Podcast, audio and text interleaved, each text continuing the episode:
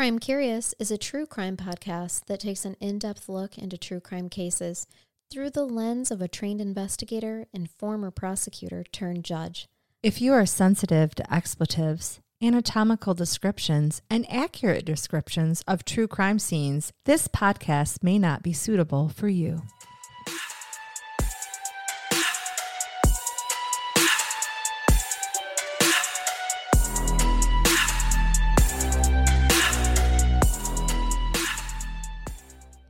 Are you sick of giving the special people in your life the same old lame gifts year after year?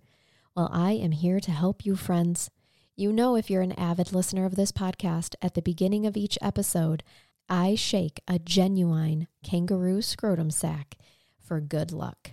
Now you can own your own genuine handmade kangaroo scrotum sack and not just a sack. Maybe you're looking for a bottle opener, a unique back scratcher, whatever it is that you're looking for, you can find it at rooballs.com and enter code CRIME10 for 10% off your order.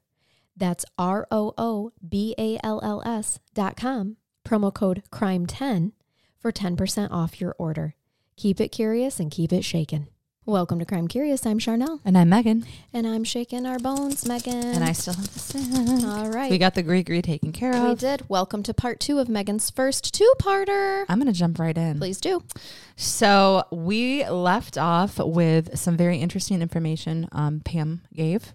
Uh, during her depositions. Mm-hmm. And we have attorney, defense attorney Schwartz here, who represents Russ Faria with just a whole lot of feelings going into this trial.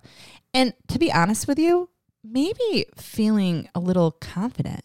Sure. Right? I mean, yeah, he's got some solid freaking information, Megan. I mean, I too, as an attorney and having worked in many uh, aspects, if I was defending one of my cases, would be like, this is good. Yeah. Right? The trial of Russ Faria for murdering his wife, Betsy, began on November 18th of 2013. The Lincoln County prosecutor was a woman named Leah Askey. She opened the case calling the motive greed.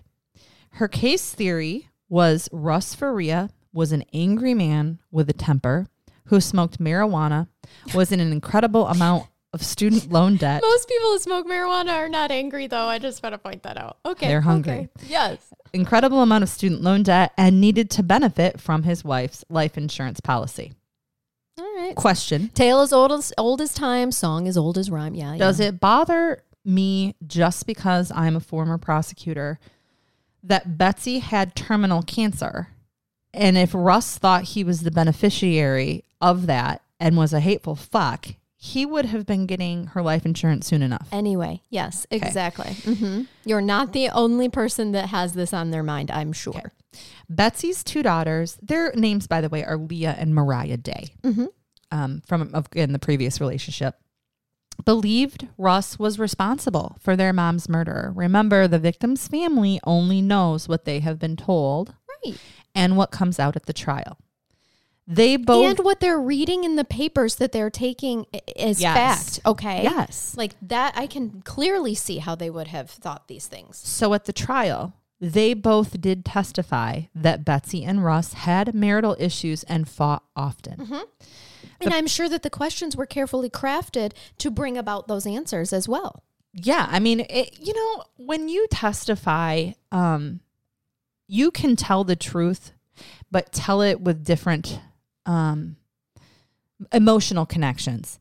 So if you're testifying about somebody or something that um, you are unsure of, you, you might be a little bit more clear. Here, they're convinced that the Russ murdered their mom.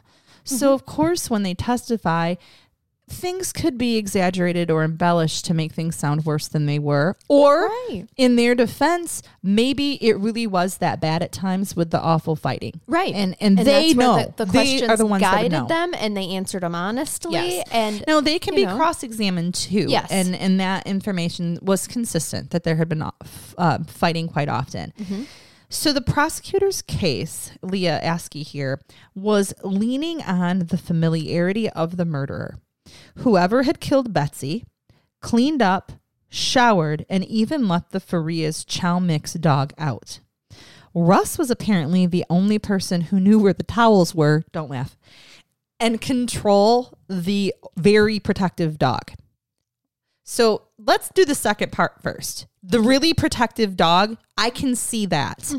Um, this is a this was a chow mix. Um, I'm familiar with chows. They actually can be pretty aggressive. Sweethearts, big fluffy sweethearts, but they can be pretty aggressive. And apparently, and I think some of this testimony that came from the daughters even was that Russ is really the only one that can could control that dog. Okay. And um, the part where he was the only person who knew where the towels were, well, you can just feel how you want about that. Yeah. Because I, when I go to people's houses, often don't know where their towels were, but I bet you I could find them Yeah. in your house. yeah, I, I, could, could, find probably your towels. use some deductive reasoning and figure out some places where people usually keep their towels. I mean, I keep mine in the basement behind the furnace. right. Isn't that where Uh-huh, you keep right. yours? Exactly. That's that's my point. Every you know, we know where know. thereabouts of where towels would be kept in a household. A crime scene investigator that testified did not lend much assistance, in my opinion. There had been a Bluestar test. This is where they look for blood presence and evidence that there has been some type of a uh, substance to clean it. Right, a cleanup. hmm Um, apparently, there was some small indication, some small evidence of some cleaned up blood. But guess what, Charnel? The camera malfunctioned and the crime scene photos didn't develop. What? Yeah. Oh, that is unfortunate. Lab tests could not confirm presence of blood on the kitchen floor, the towel drawer, or the drain pipe.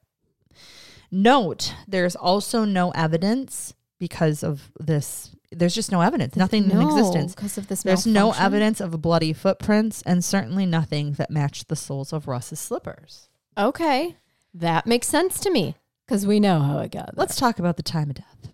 yes, shall we? Because that pissed me off last episode. Well, the time of death is called into question. Defense attorney Schwartz was sure that um, Betsy died before 721.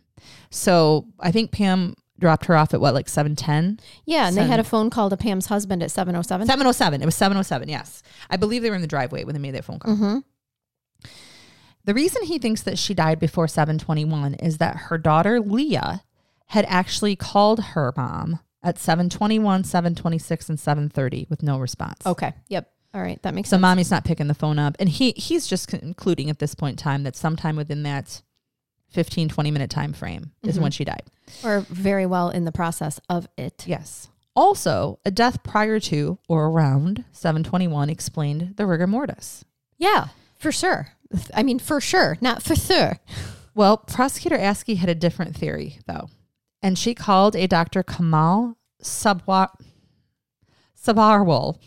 Okay. I'm so sorry. Yes. I believe his name is Indian, and I'm messing it up, and I apologize, Sorry, Dr. doctor. Kamal, who completed the autopsy, Okay. where she questioned him about a thing called cadaveric spasm. Okay. We have the word cadaver in there. Mm-hmm. And the word spasm. Basically, this is a situation where almost instant rigor mortis sets in with a death where it is preceded by extreme exertion. Okay. He testified that this is very rare, I was gonna say, how common is this? but not impossible. Mm-hmm. But he also stated that it's not universally accepted.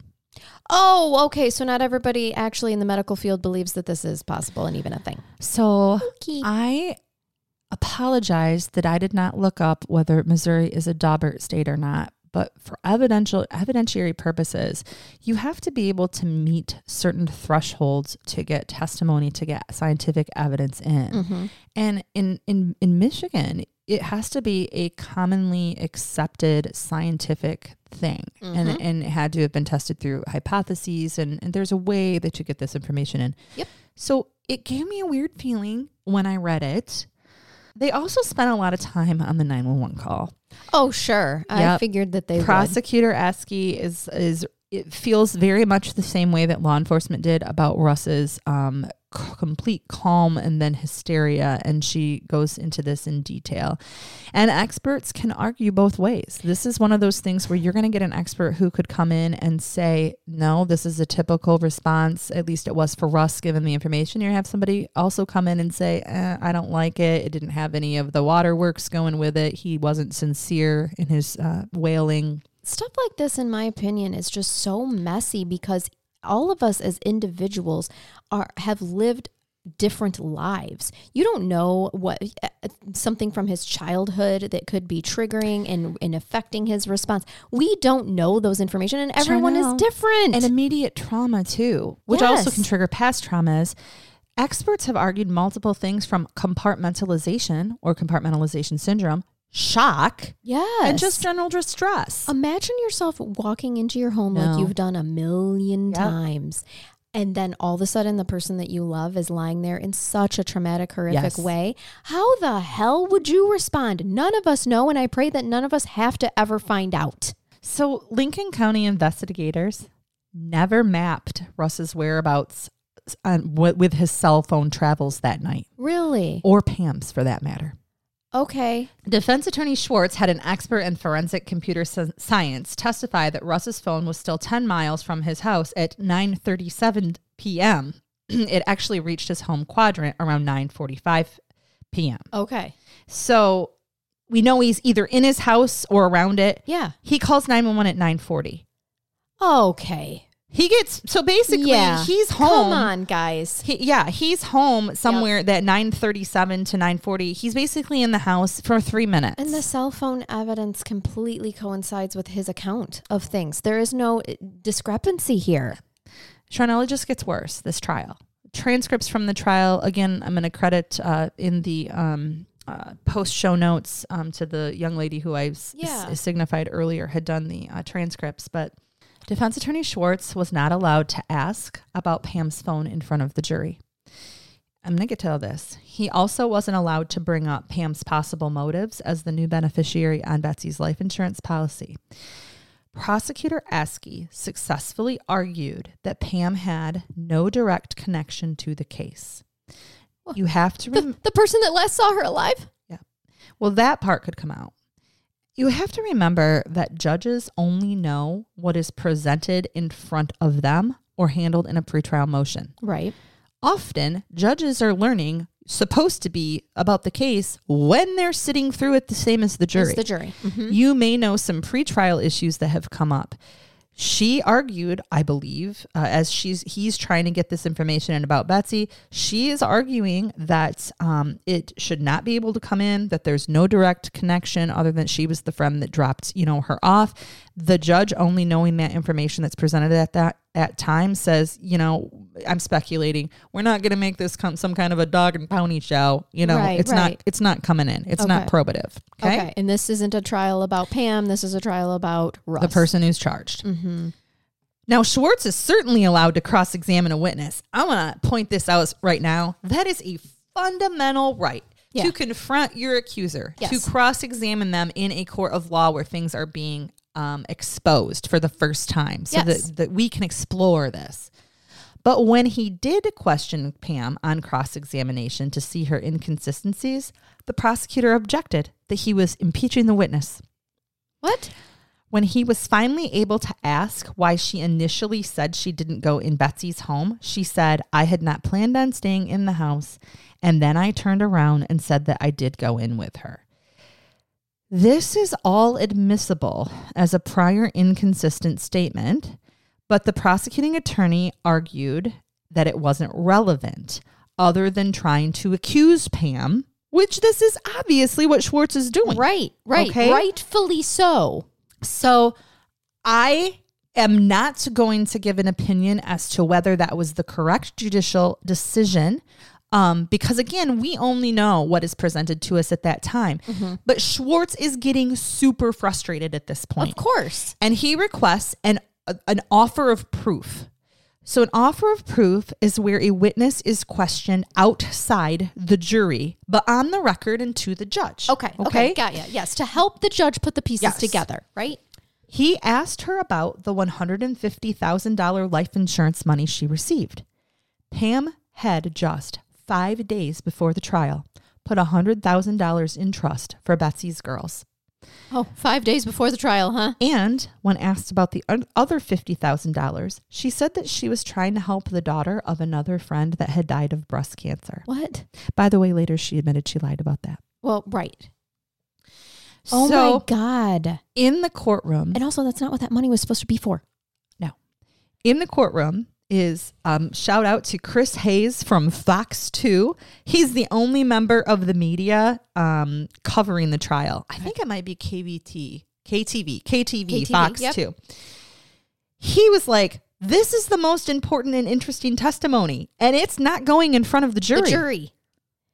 Oh God, could you imagine a jury member finding all this stuff out later and saying, "Holy shit, I would have done things differently." Yes. Oh, I can imagine that. humans. people get upset in trials now because and that happens jurors leave and and you make a decision and they're like well i wish i knew this or why can't i ask that Yes. um, sometimes jurors have sent questions out and they've been like we want to know if he was intoxicated but if it didn't come up and I- it wasn't real legal evidence that was admitted Mhm. you know you have to answer back you may only use the facts established in the case at hand You Yep. know, Yeah, that's, that's how definitely. it goes in her closing argument prosecutor askey summed up the case russ lived out his role-playing game fantasy Oh made multiple stops to create an alibi, leaving his phone with friends, the four alibis, who she called co-conspirators.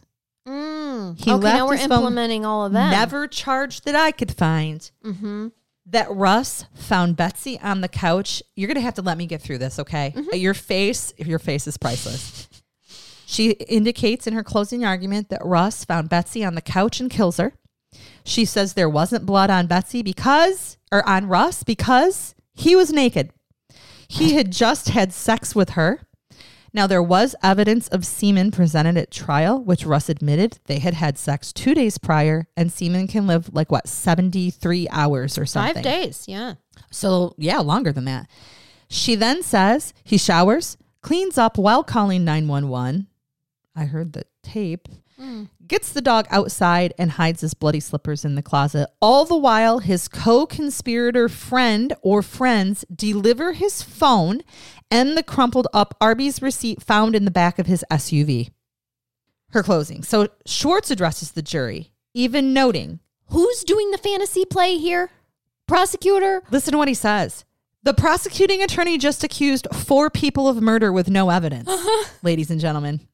Amen. He points out the following Russ stripped naked, had sex with Betsy, stabbed her, and then reclothed her? right. Or he took the time to reclothe her. She got dressed while he was naked and then he stabs her through the clothes because there'd be puncture wounds through the clothes. of course. Then he goes through the timeline and the forensics or lack of and alibis of Russ. After four hours of deliberation, the jury returned their verdict. Russ Faria was guilty of the murder of his wife, Betsy Faria. While being naked. Okay. The judge, Also, why would why would he go to all that trouble? All that trouble. I got to ask this. Of being naked to murder her and all this stuff, but then leave his slippers in the back of the closet for the police to find? He went to all the other trouble, but ugh, the smoking slipper. so he's completely nude, but he puts his slippers on. Right. Because his feet were chilly. I mean, some people leave their socks on during sex. I I don't don't yeah. know those people. No. So Oh my God. As happens after a finding of guilt, um, jury's released, and you have the a defense attorney sitting there, the defendant, the prosecutor, and probably her um, investigating officer. He says, uh, "Well, do you guys want to set a date, presumably for the sentencing?" And Schwartz says, "You mean for a new trial?" yeah. Well, the sentencing occurred, and Russ Faria was sentenced to life in prison without parole. Oh, this hurts my belly. After the trial, Pam would go and see Betsy's mom sometimes. She was reported to have even bought her a necklace in memory of her daughter. Then she just quit going. With her daughter's money. With the money that she going. got of her daughter. So, another piece of info outside of the jury, Schwartz asked Pam, I think it was again during that uh, kind of, I'm going to call it a sidebar, but proof uh, hearing, Mhm. why it took her so long to set up trust accounts for Betsy's girls. Her answer My mother just died on October 31st of Alzheimer's that I was taking care of. Was she the beneficiary of her mother's life insurance too? But her mom didn't die of Alzheimer's. Oh. Oh no. So hold on to your comfort item. Pamela's mother was Shirley Neumann. Shirley was 77 and lived alone in a third floor apartment at a senior living community in Fenton, Missouri. Uh-uh. She did suffer from dementia and arthritis and was often unsteady on her feet. On October 31st of 2013, Shirley's body was found underneath the balcony of her apartment. The railing above from her apartment was broken. The cause of death was blunt force trauma to the chest from a quote unquote accidental fall. But her toxicology screen had Ambien in it, eight times the usual dose. Oh, Pam was the last one to see her mom alive. imagine that. She had dropped her off home that night, um, the night before, at 5 p.m., and told staff not to expect her for dinner and possibly for breakfast because her mom had been in the hospital the night before uh, for back pain. Uh, That was what she was bringing her for. At the time, no foul play was suspected. Michael Neumann, who was Shirley's son and Pam's brother, sued the retirement home, alleging the balcony railing was defective. Now, the suit was later dropped. As you're aware, and I indicated in the first part here, Dateline was highly involved in this case. They mm-hmm. reported on it third only to JonBenét and OJ Simpson. And they actually hired a structural engineer to examine this rail. Good. Okay. Good, because I had questions. If they didn't it. hire, I, I'll correct that so I don't screw it up. They asked a structural engineer Sure, to examine sure. it. Got ya. That person, that engineer, made the determination that to cause the amount of bending the rail suffered, it would take a lawnmower or a vehicle. Oh, Even Shirley, being a, a larger woman at 210 pounds, okay. and even if she fell headlong into the balusters, she still wouldn't have been able to have created enough force for her body to bend the rails The way that it was. the way bent. that it was bent. Mm. In July of 2014, Betsy's daughters were suing Pam for that life insurance money that she was holding in trust. Okay. Good. Good. She was asked how much money during the deposition she inherited from her mom. Now, she initially refused to say, then said $100,000. Mm. During that deposition, she was also asked about her friendship with Betsy. She said Betsy loved her and would want her to have whatever she had. Oh my God. The lawyer in the deposition asked, Did she mention to you that she wanted the money to be used for her daughters? And Pam responded, Absolutely not. Oh, that's contradictory to what you told the police in the Russell investigation or Now- Russ investigation. The reason that they took her to, to court to sue her, because I just told you that she had put it in trust for the daughters during the trial, right? Mm-hmm. It happened five days before. Five days before. Well, back in June of 2012, during the investigation, when Detective McCarrick had interviewed Pam, she had said she was taking care of the insurance money so the girls didn't blow through it. The detective urged her to set up a Oh. trust, but she didn't do it until right before the November 2013 trial and funded it with $100,000 of the 150,000 policy. You mean the hundred thousand dollars that she got from her mom? Um, that wasn't until after. Oh, okay. Mom died in 2013. There. Yeah, and wasn't this done in 2013? This was 2012 that she sets it up. Oh, I'm sorry. Yeah. It- oh, God. Yeah. It was right before. You're right. Mom died October 31st, and uh, the trial was in November. in November. So it was within a month. Okay. She also bought a new four bedroom house, but said that she used her IRAs Okay. To do that. Okay. But the attorney deposing her, his name is like David Butch, called defense attorney Schwartz after the Oh, civil good. depot because a few weeks after Russ's trial, she took advantage of the revocable trust she set up for Betsy's girls and revoked it. Of course she did. So that's why Surprising no one. it was set up in November. A couple months later, yeah, she revokes it, or a few weeks, and then in July of 14, they which have is to when sue her for the they money. sue her. Yes. Mhm. Now, Wow. Schwartz um, had already filed an appeal. Obviously, Sure. we knew he was going to. Right. But now, now he filed what's called a Mooney motion. A Mooney I motion, like the sound of it. right, is that there was new evidence. Yes. Evidence that could negate a guilty verdict. Yes. In Missouri at that time, a Mooney motion had only been granted three times. This made four. Yay. Yes. On February 24th of 2015, Russ's case was remanded, and in June, he was granted a new trial. This time, those missing crime scene photos, 132 of them, well, in the summer of 2015, before the trial, but after the case was remanded, Schwartz received a CD of them from someone at the prosecutor's office. What? He also discovered that the prosecutor, Askey, this is uh, reported but not confirmed, you guys, Okay. had been involved in a romantic relationship with the captain of investigations in Lincoln County, Mike Lang. Ouch. Lang was the one who did not request the data to map Russ's or Pam's cell phone. Okay. Both have either denied the relationship, I believe she denied it, and oh, he denied it, and she has not returned calls for comment. So that's why I want to say that is that is an accusation. Mm-hmm. Um, I believe it was one maybe a- made by the defense attorney. It's a possibility. Um, but I just want to report to you what I found. Yeah, I appreciate that. Um, no confirmation. Okay. That June, um, again before the trial, before Russ's retrial, there was another interview with Pam. She said that she and Betsy had been lovers oh, and that they weren't lesbians, but that Pam replaced what a husband would be to Betsy. okay.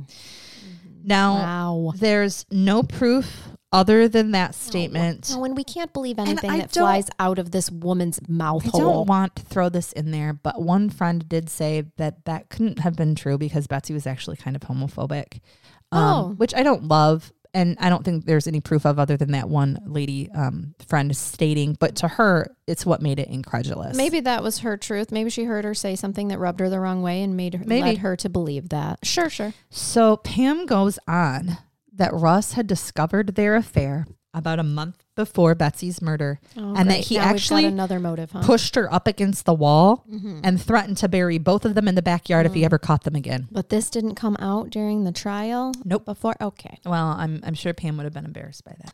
Pam said the night of the murder was when Betsy was going to tell Russ she was leaving him. Mm-hmm. So now Mhm. what we have confirmed, remember, is that Betsy was going to tell him that she wanted both of them to move back to the Lake St. Louis area. Right. But now Pam is saying that she really didn't want to leave her there because she was actually moving. She was leaving him like for her.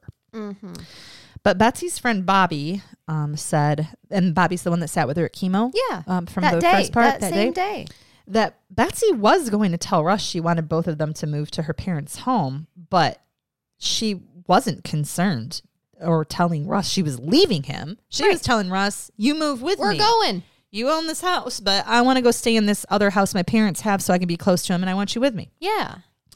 Pam talked about how hard all these lies were on her, made about Oh. her. Oh, surprisingly, who's the victim? Mhm. Well, you know, trauma happens, and in October, a month before the trial, Pam had a memory recovery. oh, did she? She did. She, Hallelujah. she had seen Russ at the crime scene. Oh my God.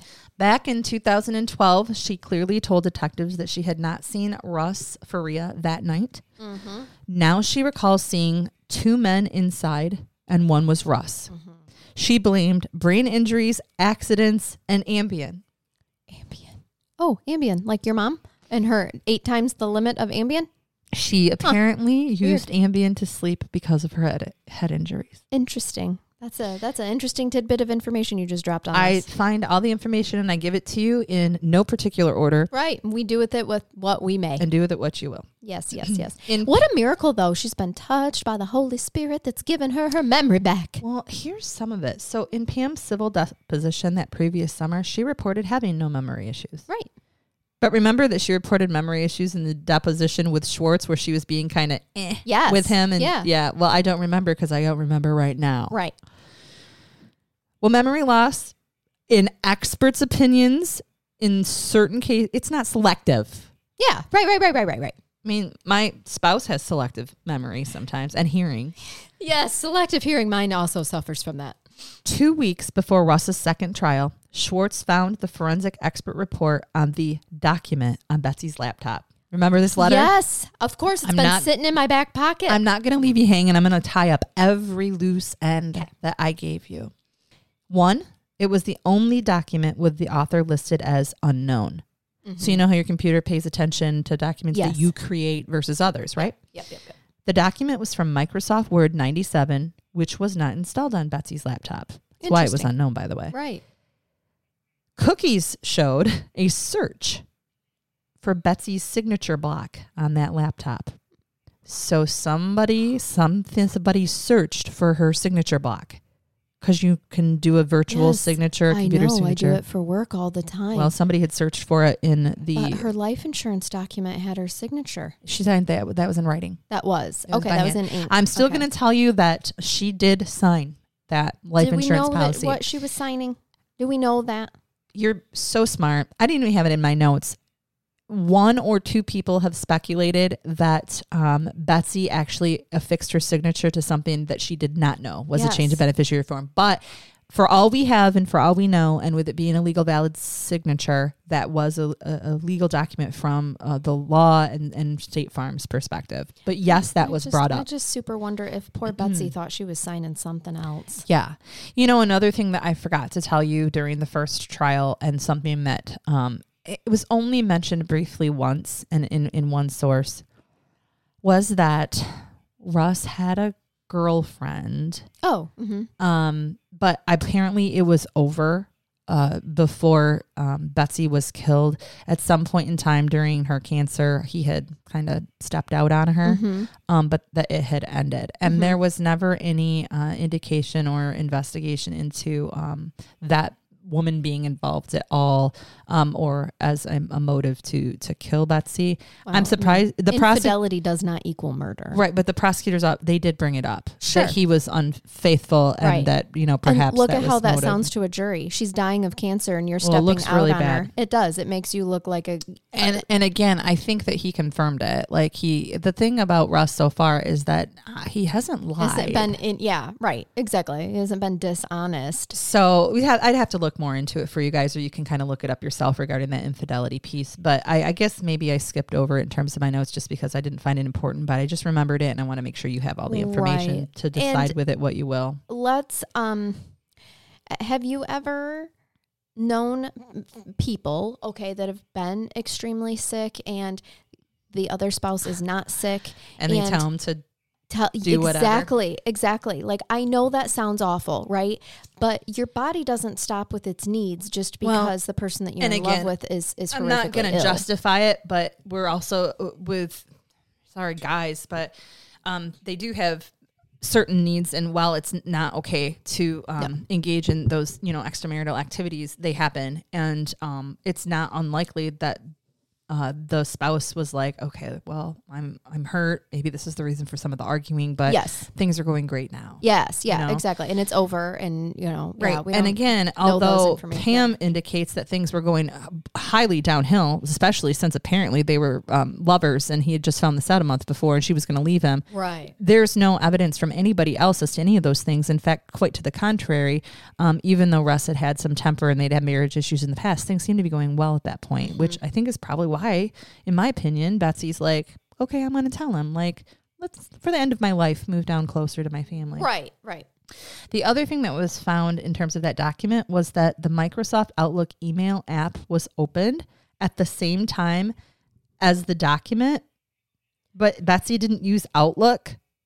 And because it wasn't configured, it couldn't be emailed. Oh.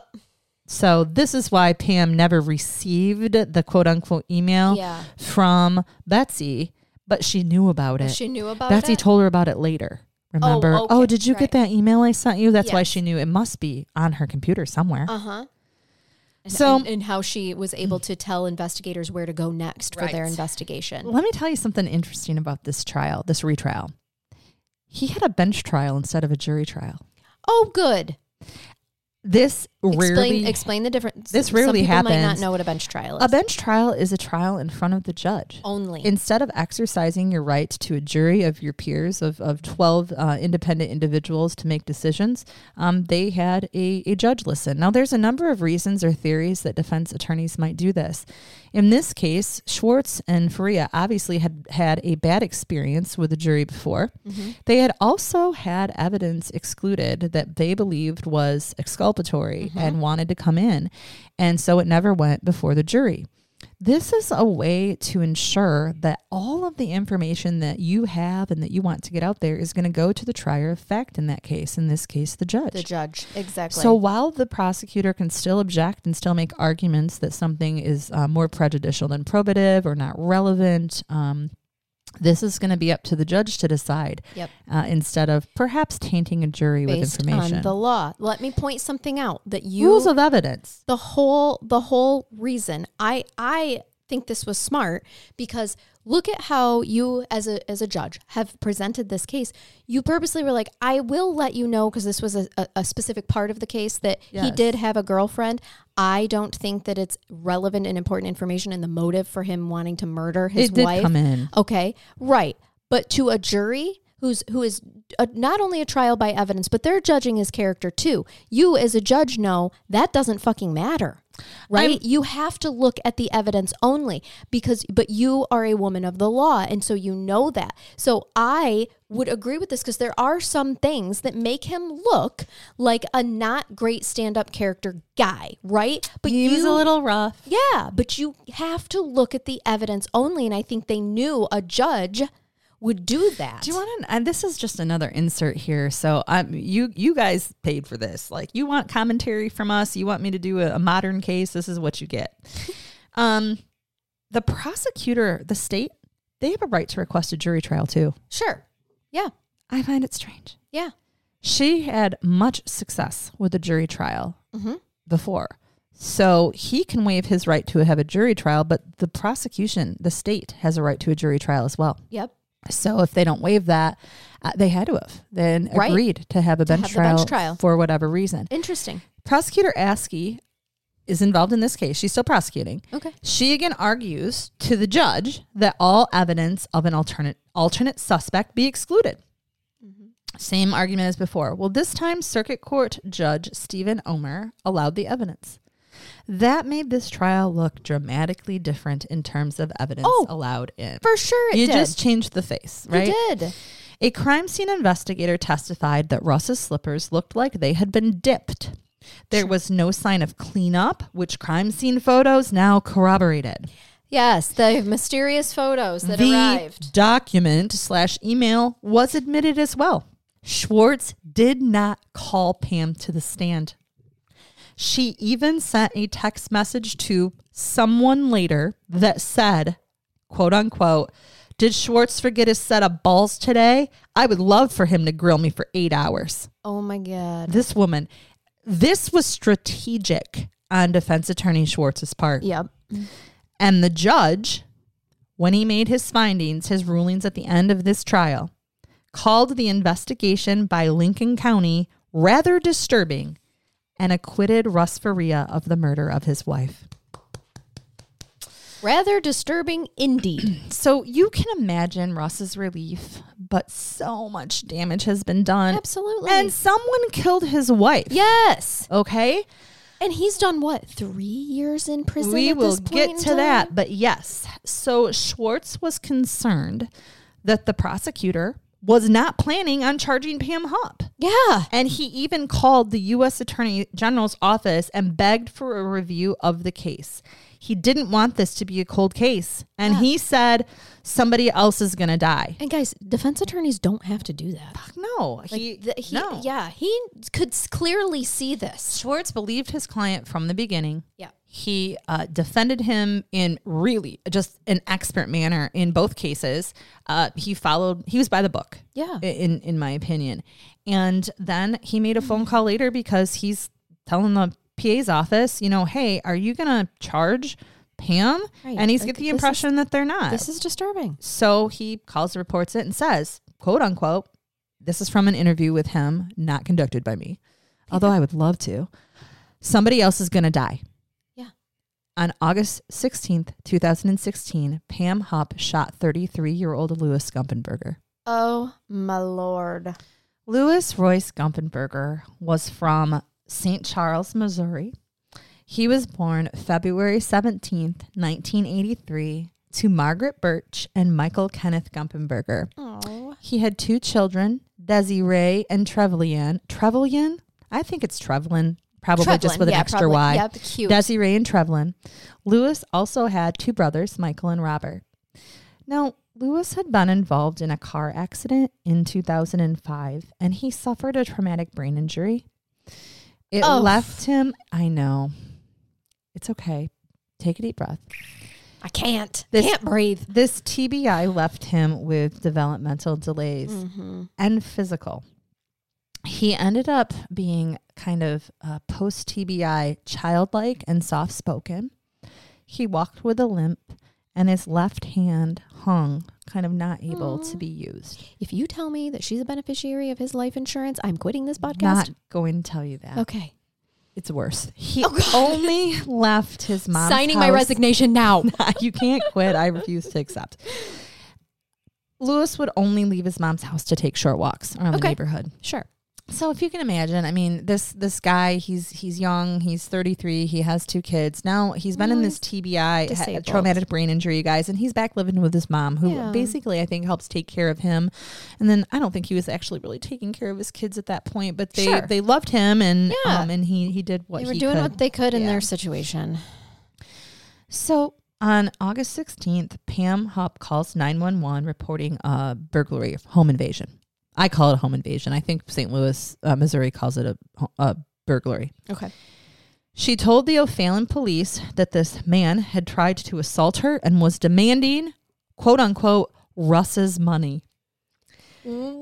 He was yelling that he would kill her, and she ran into her bathroom for her gun. Then her bedroom door opened, and she emptied her Ruger LCR handgun into him. Shot. So not only is she trying to claim self defense against a disabled um, traumatic brain injury uh, survivor, but she also is trying to bring up Russ's name again to get him implicated in another illegal activity because she's pissed that he is out of prison.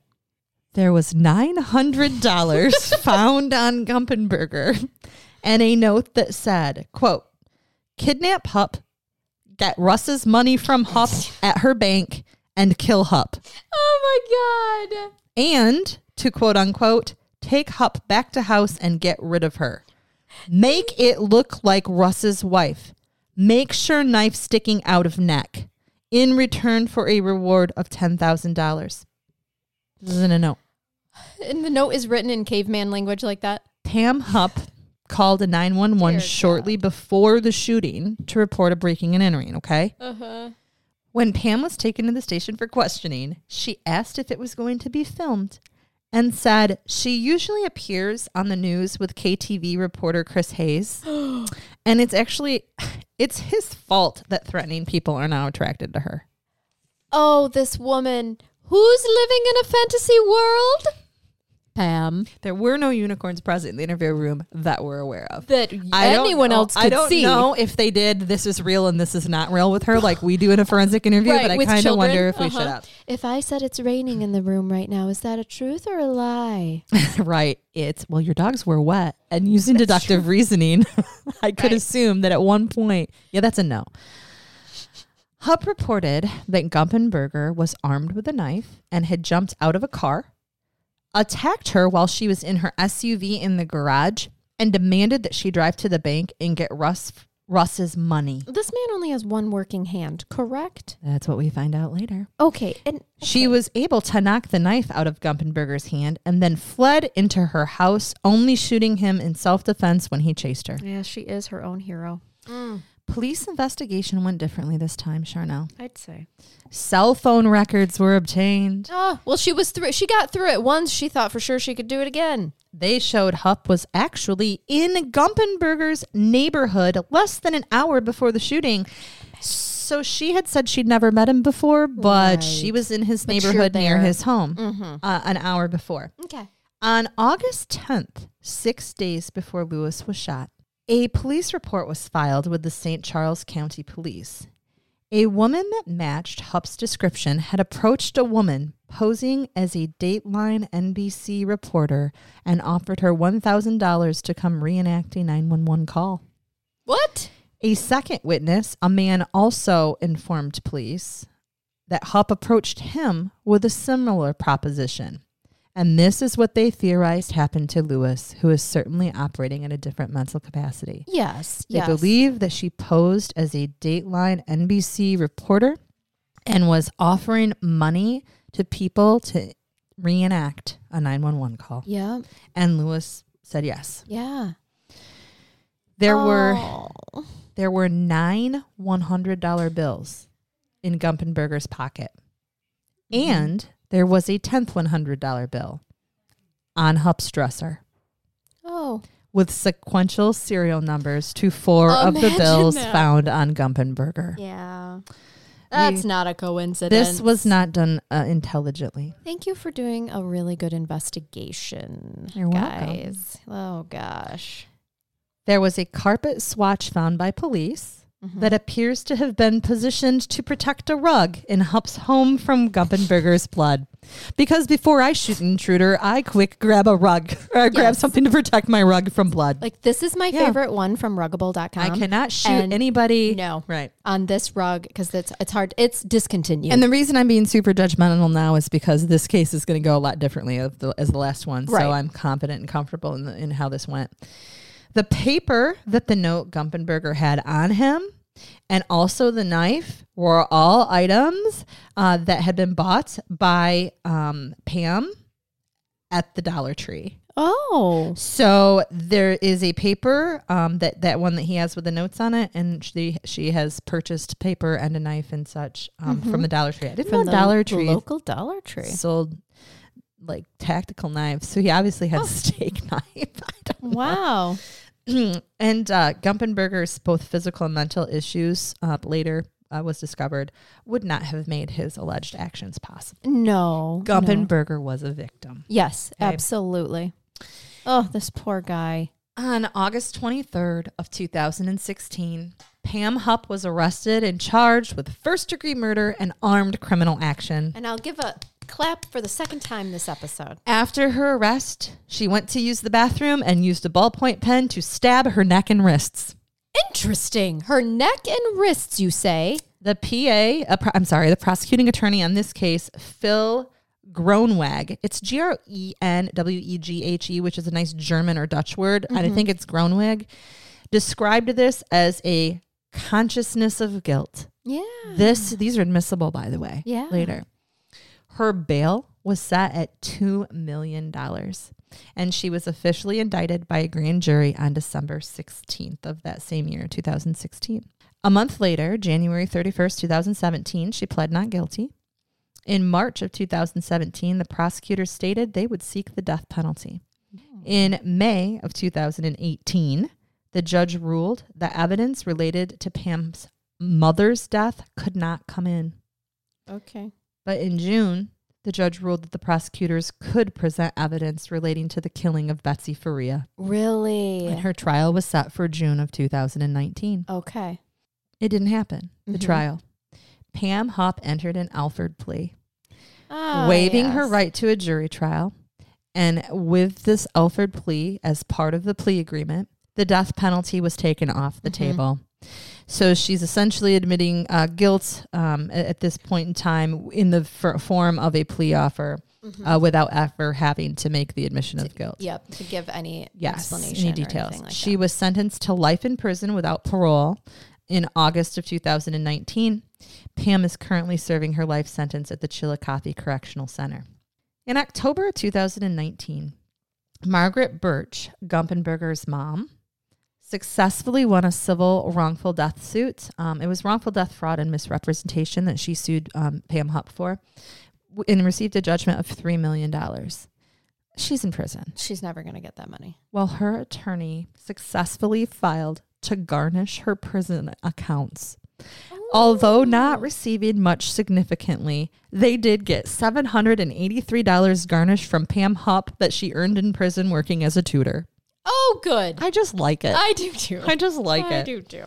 In September of 2020, Mark Hupp, Pam's husband, filed for, for divorce, stating irreconcilable differences. I'd say. like, my wife is a murderer and she's in prison. Right. And For I life. Have, and I have a hefty life insurance policy, so I would like Right. to stay alive. And by March of 2022, so over a year, the divorce was final. And and that makes Well, sense when yeah. you have children. Children. They weren't in the home though anymore, I don't think. Um they weren't. They were adults at this point and um but they have property. Yeah. So and Mark have COVID in the so middle of all just that. let's math it. Mark Mark files for divorce September 2020 and then March 2022 the divorce is filed. The same time Mark filed for divorce, September 2020, Hupp filed a motion to vacate her plea, claiming Oh, she was really? pressured into taking the plea. Well, Pam Okay. had stated before that one of the reasons she took the Alford plea was to spare her family. Okay? Mm-hmm. It was denied in March of 2022, the same time her divorce was final. Whoops. All right. And it was denied as untimely. It's a bad month for you, Pam. It was untimely. Yeah. Louis's family say that his kids miss him dearly. They suffered greatly, and his son was afraid to go to school or spend the night with a friend. Oh. His mom, Margaret, uh, the one that sues, sued, said her life was ruined. "Quote unquote, my life has been hell. Every day I think about my son." Oh, I'm so sorry. Of course they do. Ugh. So tragic and un- unnecessary Unnecessary. and done obviously to try to get Russ in Yes. trouble for some type of a murder. What is her fucking beef with Russ? Well, poor Russ, right? He obviously wasn't faking hysteria when he found his wife dead. No. And even though a normal officer or first responder or maybe a true crime fanatic like us would walk in and say, "Oh shit, this woman's been murdered." He thought she committed suicide. And right. Mm-hmm. then this is the, what he goes through to to get there. His wife is dead. He found her. He's traumatized. He spent three and a half years in prison until he was acquitted. Yeah. And this isn't a situation, you know, just the last two episodes, Megan, we presented a 911 tape that we were suspicious of because it was reported as a suicide where it was so obviously a gunshot wound to the head. Same Yes. thing. Well, I'm sorry, a drug overdose suicide. Right. The story kept changing on the 911, you know, the 911 calls. So that is different It in is. my opinion. They're very different. Then- and just goes to show you that you can feel a certain way about a 911 call Yes. and, and they're so subjective. Yeah. They're so Yes. subjective. Yeah. So Russ, after spending three and a half years in a prison and then mm-hmm. acquitted, sues Lincoln County for his wrongful conviction and mm-hmm. they settled out of court in March of 2020 for a sum of $2 million. Okay. Oh. Shirley Neumann, Pam's mom, after Gumpenberger's murder, her case was re examined and her cause of death was reclassified from accidental to undetermined. Okay. Yep, that leaves it open. It for, does. Mhm. An administrator from the St. Louis County Medical Examiner's Office told Dateline, quote, the amount of evidence available is no longer clear and compelling enough to indicate that it was an accident, end quote. Sure. Yes. Hindsight Now, is 2020. There is no ongoing investigation, Mhm. and no criminal charges have been filed on anyone in connection to her death. right. As for Pam Hupp, Yeah. I mean, she's in prison, right? Right. In July of 2021, Hupp was charged with the first degree murder of Betsy Faria I've been waiting for you to get here. by Lincoln County prosecutor Mike Wood. Good. In September of 2021, Pam Hupp, uh, who was 64 now, wa- 64 then in 2021, waived her right to a preliminary examination. The case was approved for a change of venue to a different judicial circuit, I believe Sure. three hours away. Okay. Both the prosecutor and defense attorney agreed on venue.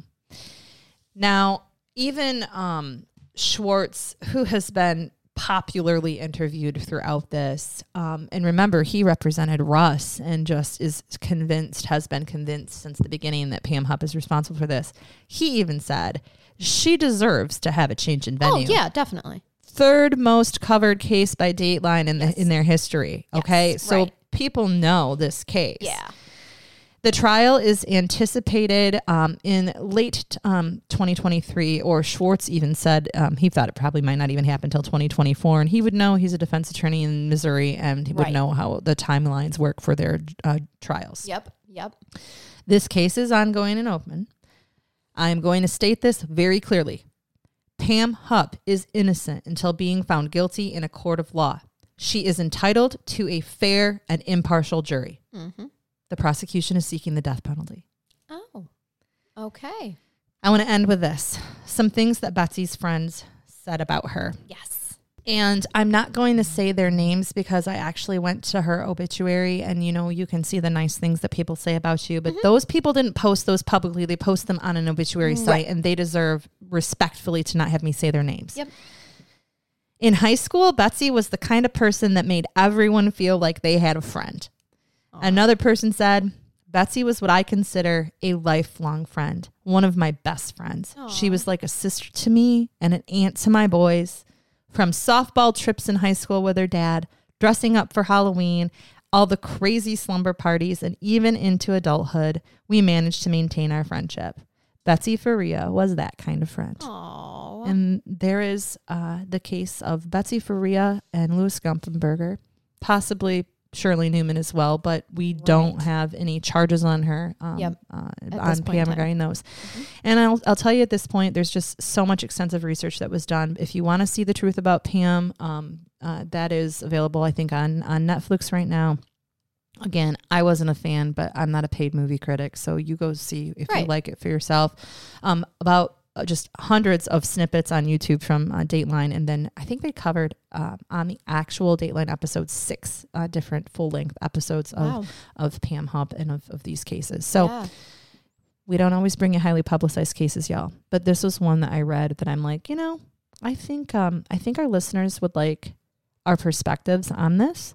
And I want to know what happens. I'm Yeah. so extensively following this case to see what happens Yeah. uh, and to see if um, Pam Hupp is either guilty or not guilty of this crime. And even to see maybe, I mean, are there potential other people? Right. Who knows? Right. It hasn't been explored in court, and now- possibly come out. Now it will be. And we just had a case recently, you know, our Molly Young case. Again, uh, nobody's been officially charged.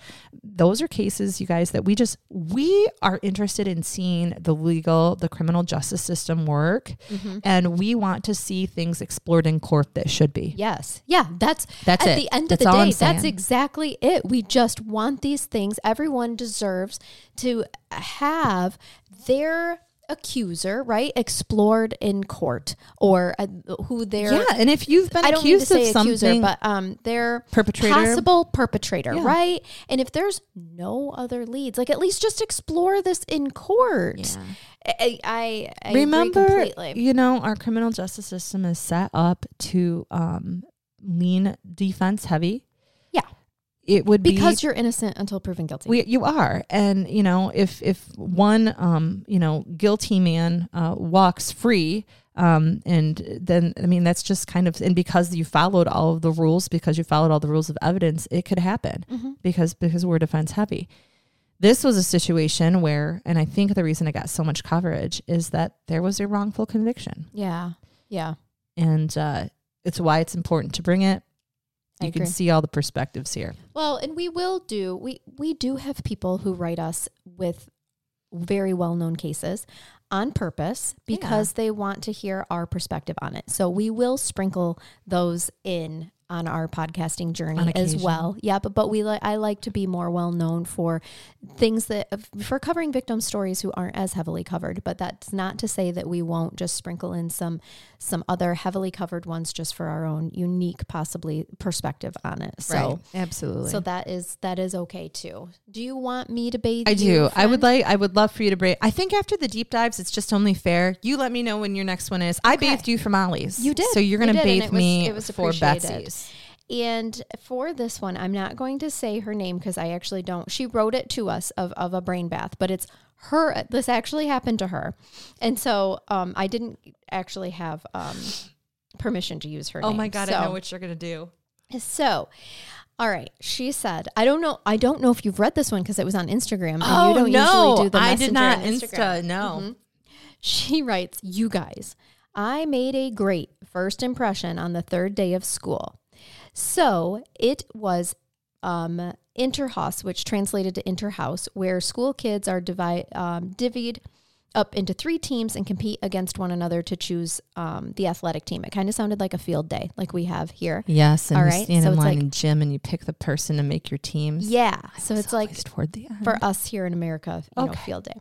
So it's time for field items, and my daughter is doing high jump. She came in second, by the way. oh, she says. congratulations to your daughter. Yes, and in the middle of high jump, it's time for hurdles.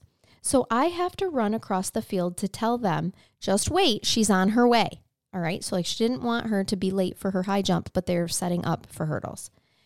Now, in a it's a freakish hot summer day. This I do believe this listener is from South Africa. Okay. So, yes, it's very hot there right now. Glasses are foggy with me running. Got the sport bag over one shoulder, sports drink in another. Hair is in my face, focused on where I'm running, one, where I'm running to. I don't look at the ground and the next moment I trip over the tent peg and land flat on my face. Teachers and kids were running. Oh, are you okay? Are you okay? I just got up and say, Please wait, Mia is coming. Pretending like she didn't just fall flat on her freaking oh face Oh in front of the entire school. I would too. Jump up and turn around really quick. Right, right. So now sports bag is off my shoulder. Don't even know where the drink went. Hair is messed up. Got a green grass stain on my left knee, and I'm pretty sure and I'm pretty sure that I had a nipple peeking out of my white blouse. Of course, wardrobe malfunction. Yes, we have a Janet Jackson moment. I'm crying. It's the Super Bowl of field days. Yes. Where's Justin Timberlake when you need him? She's like, and here I am pretending nothing happened and just asking them to wait while the sir. No, while the sir, you did not see Nope, my nipple. That did not happen. She said, while the teacher looked horrified, but it was kind of worth it. She came in third. Guess I will be remembered. Oh, So she came in second in the ah. high jump, but then third in the hurdles. that's fantastic. Congratulations to your daughter. And we hope that At you're your okay. expense. Yes. I hope that your pride has recovered and that nobody posted your nipple online. Exactly. Also, I hope you got that grass stain out because those are a bitch. Oh shit! You gotta use like the really good stain remover stuff. Peroxide, right? Doesn't isn't it like eat through the enzymes? I oh think wait, so. that's blood. Oh, not Get all of my crime scene, my crime scene stains mixed, confused Shoot. Sometimes. Um, this would absolutely happen to me though, and I I resonate with the accidental nip, nipple peeking. It can happen. She's Oh. wearing a white blouse. Dude, yeah. yeah. To me, that's just. I mean, I'm wearing have- a tank top and I went. I go for a jog, and it's it's entirely possible I'll be completely exposed by the end of it. So right, you right. never Just- know. It just is. Gotta double it up on the sports bra sometimes. You do. so. You do. All right. Well, thank you all so much for listening. Check out our website. We have merch on there if you'd like to partake in that. Also, everything is on there if you want to join Patreon, if you want to just donate through Buy Me a Coffee um, for us to buy books or whatever. You're welcome to do that. The links are also in the show notes. Follow us on social media, interact with us. Send us your case suggestions either through our uh, website, crimecurious at yahoo.com, or our socials. Like we are everywhere. We try You to cover them too. us. We do. So We I have. We I have have just. I have a long list. We do, and we're getting there because you know we're not, we won't stop. So we're we're got plenty of content to create. I want a shirt that says that too. We won't. We won't stop. Yes. Can we also after this case? Unless you ask nicely and we don't have your consent. right, right. Then we will. We'll Just to clarify. and get consent. then we'll keep going. Um, but can after this case, I think we should have a shirt that says sometimes the husband didn't do it. Oh, right. Because I've seen those shirts of the husband did it. Yeah, Yeah. sometimes he didn't, and then we got to look elsewhere. Just saying. Also, keep your friends close, but your enemies closer seems like it's not as safe anymore as I keep your enemies close and your friends away. Right. Like, yeah. I agree. There's that. Oh So God! All right. Well, thank you all so much for listening. keep it curious, y'all. Yes, and keep listening. Till next time. Bye bye. Are you sick of giving the special people in your life the same old lame gifts year after year? Well, I am here to help you, friends. You know, if you're an avid listener of this podcast, at the beginning of each episode, I shake a genuine kangaroo scrotum sack for good luck. Now you can own your own genuine handmade kangaroo scrotum sack and not just a sack. Maybe you're looking for a bottle opener, a unique back scratcher, whatever it is that you're looking for, you can find it at rooballs.com and enter code CRIME10 for 10% off your order. That's R O O B A L L S dot com, promo code CRIME10 for 10% off your order. Keep it curious and keep it shaken.